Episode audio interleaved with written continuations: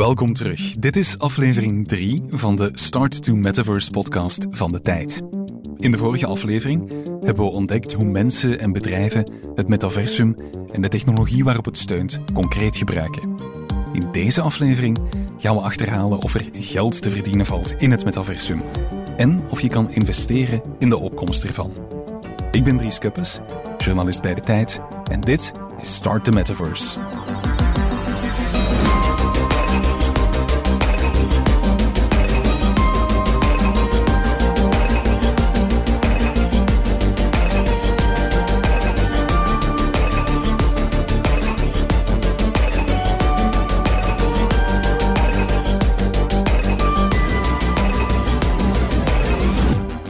Deze podcast komt tot stand met de gewaardeerde steun van EY.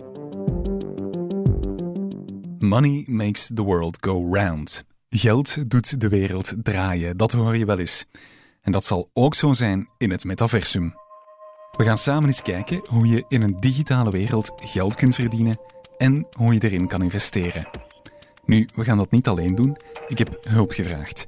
Ik ben gaan praten met Jo de Ridder. En Jo is senior analyst bij Metanomics. Hey, dag Dries. Metanomics is een onderzoeksbureau dat gespecialiseerd is in de digitale economie van het metaversum.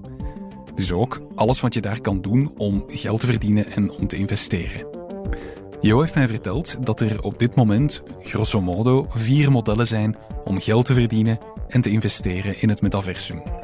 Het eerste is het royalty systeem achter NFT's, die fameuze non-fungible tokens. Je kan het een beetje vergelijken met auteursrechten, maar dan op steroïden. En dat is wel iets wat we niet zien vandaag. Als je vandaag als kunstenaar een werk maakt of als merk eh, een jas op de markt brengt en je verkoopt die, verdien je één keer aan het verkoop van je goed wel het royalty systeem die ingebakken zit in die code van die digitale goederen. Heel vaak zit daar een commissiesysteem in, ook bij doorverkoop. Wat dat het heel interessant kan maken als jij erin slaagt om jouw project uh, in een hype te brengen en heel veel vraag kan genereren. Uh, en zeker als het dan een schaars goed is, dan gaan die prijzen omhoog. En heel vaak is de commissie ook een procent van de prijs. Dus als je jas plotseling maal 3 gaat in waarde, omdat je er maar 100 van op de markt hebt gebracht in de metaverse, dan gaat je commissie per doorverkoop natuurlijk ook uh, zoveel keer omhoog. Dus dat systeem van heel snel prijzen nu stijgen door schaarste, uh, daar een commissie op nemen bij doorverkoop, dat is wel een model dat we nog niet echt gezien hebben op andere markten uh, en die enkel mogelijk wordt gemaakt door een transparant systeem van NFT's, technologie, die het mogelijk maakt om zaken te bezitten in de digitale wereld. Tot voordien was dat niet mogelijk. Je Facebook-foto bijvoorbeeld op, uh, op Facebook bezit je niet. Hè. Het is daar en zij hosten dat. En zolang Facebook blijft bestaan, gaat die foto daar blijven bestaan. Uh, maar nu wordt het dus mogelijk om effectief wel iets uh, jezelf toe te eigenen. Wat dat redelijk uniek is. Ja, je merkt het. De transparantie in het metaversum maakt heel veel mogelijk.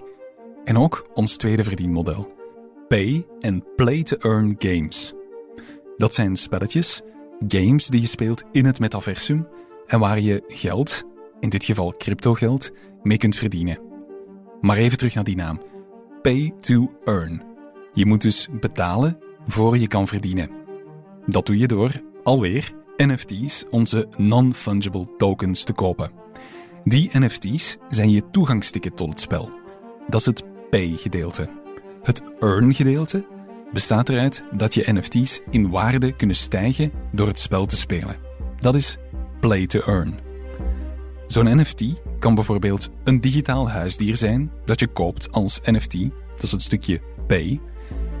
Je brengt dat huisdier dan digitaal groot of je kweekt ermee, dat is het stukje play, het spel spelen. En dan verkoop je het weer door, dat is het stukje earn. Al kan dat soms gekke gevolgen hebben in een digitale wereld zonder grenzen tijdens de, de COVID-periode uh, zagen we dat natuurlijk heel veel mensen ook zonder, uh, zonder werk kwamen te zitten. Dat was niet enkel bij ons in Europa, maar ook in, in landen die economisch iets minder sterk zijn, zoals bijvoorbeeld de Filipijnen.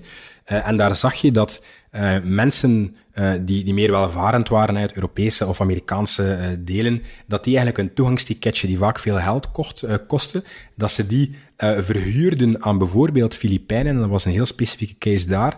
En dat die Filipijnen eigenlijk dag in, die play-to-earn games aan het spelen waren. Ze betaalden een klein beetje huur voor het toegangsticketje aan de eigenaar, die wel eigenaar bleef. Maar ze verdienden eigenlijk geld uh, door het spelen van die spelletjes. En dat kon oplopen tot zelfs 1000 dollar per maand dat een Filipijn verdiende door het spelen van een spel, zoals Axie Infinity zo ver zelf dat uh, de Filipijnse overheid op een bepaald moment heeft moeten zeggen van kijk, we gaan wel moeten kijken voor een belastingssysteem ook rond die pay-to-earn games, want mensen zijn te veel geld aan het verdienen, veel meer dan het minimumloon in ons land. Wat is er aan het gebeuren? Dus dat was een heel mooi voorbeeldje tijdens COVID, uh, dat een, een, een businessmodel voor een nieuwe wereld soms uit de hand kan lopen en zo het zaadje zie je dan al ontpoppen in een klein plantje en dan denk je van oké, okay, waar, waar kan dit nog allemaal naartoe gaan? En dat maakt ons heel enthousiast.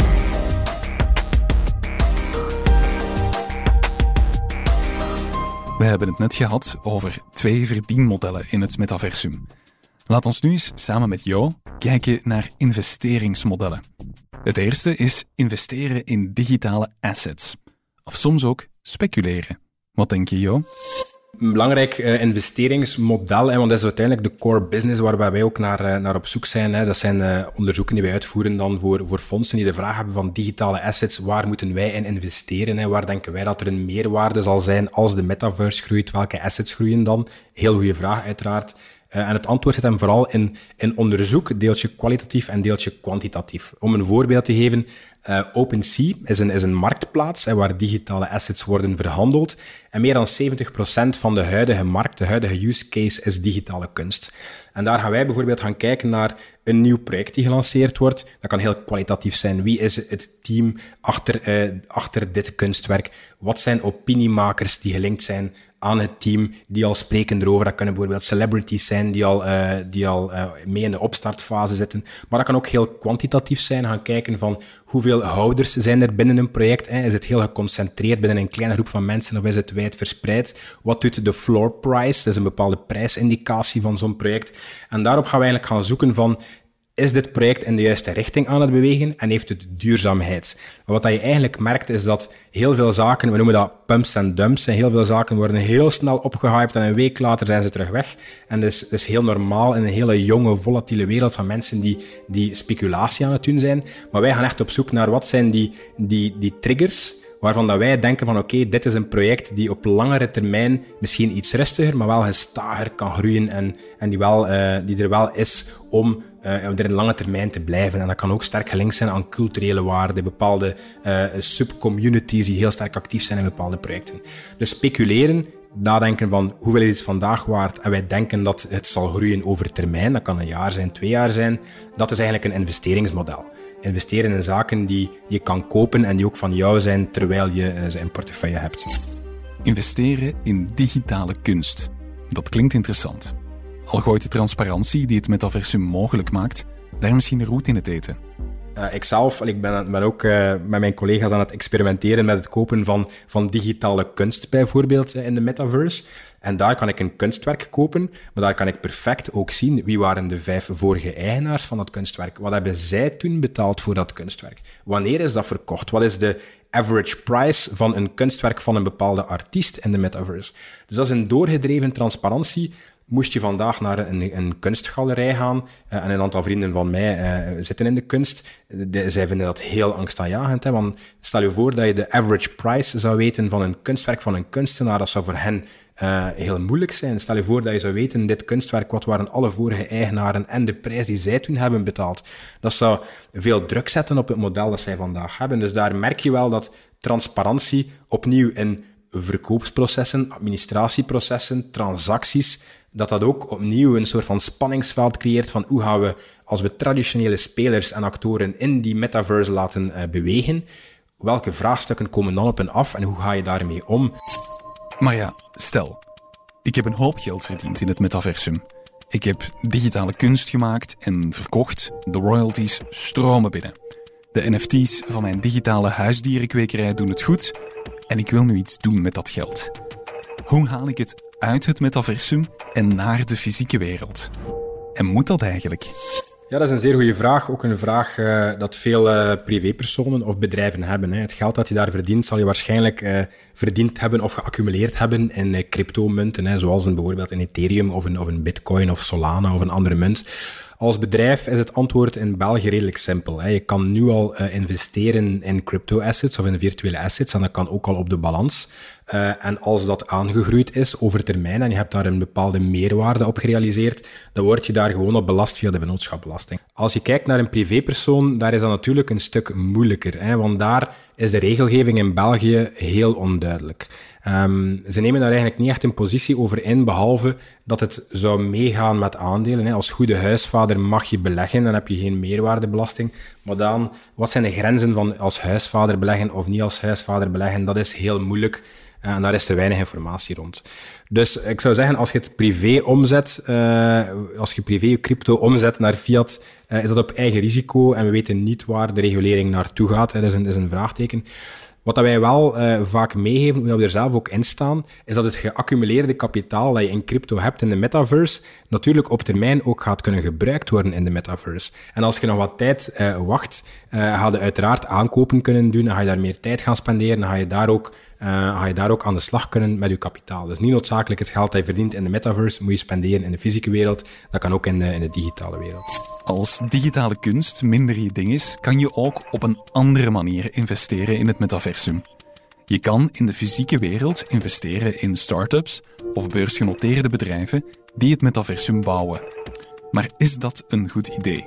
Als je er in een soort van helikoptervisie naar kijkt, en wat dat voor ons belangrijk is, is dat je voor jezelf uitmaakt, geloof ik dat de metaverse zal groeien in de volgende drie tot vijf tot tien jaar. Voor onszelf is dat een irreversible trend, maar dat moet je voor jezelf en voor je eigen bedrijf uiteraard uitmaken. Maar als het antwoord daar ja op is, dan kan je, en, en, dan is het heel fijn om te gaan kijken, maar wat zijn de bedrijven, de assets die daarin gaan belangrijk zijn. En daar kan ik misschien een quote vernoemen, a rising tide lifts all boats. En zo kijken wij er ook naar. Hè. Als de metaverse groeit, gaan heel veel zaken meegroeien. Desalniettemin gaat 98% van alles dat je vandaag ziet niks waard zijn uh, binnen een aantal jaar. Maar je moet natuurlijk slim investeren, altijd zelf je research doen en op zoek gaan naar die 2% waarvan dat jij denkt op basis van je analyse of op basis van je buikgevoel of op basis van, van culturele bewegingen dat je ziet. Uh, van kijk, dit zijn de bedrijfjes, dit zijn de assets waar ik echt in geloof voor de lange termijn.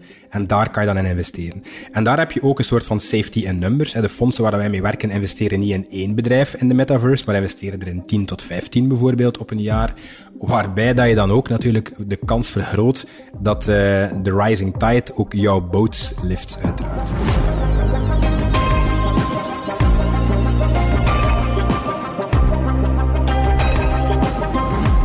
Er zijn ook specifieke beleggingsproducten voor mensen die echt in het metaversum geloven.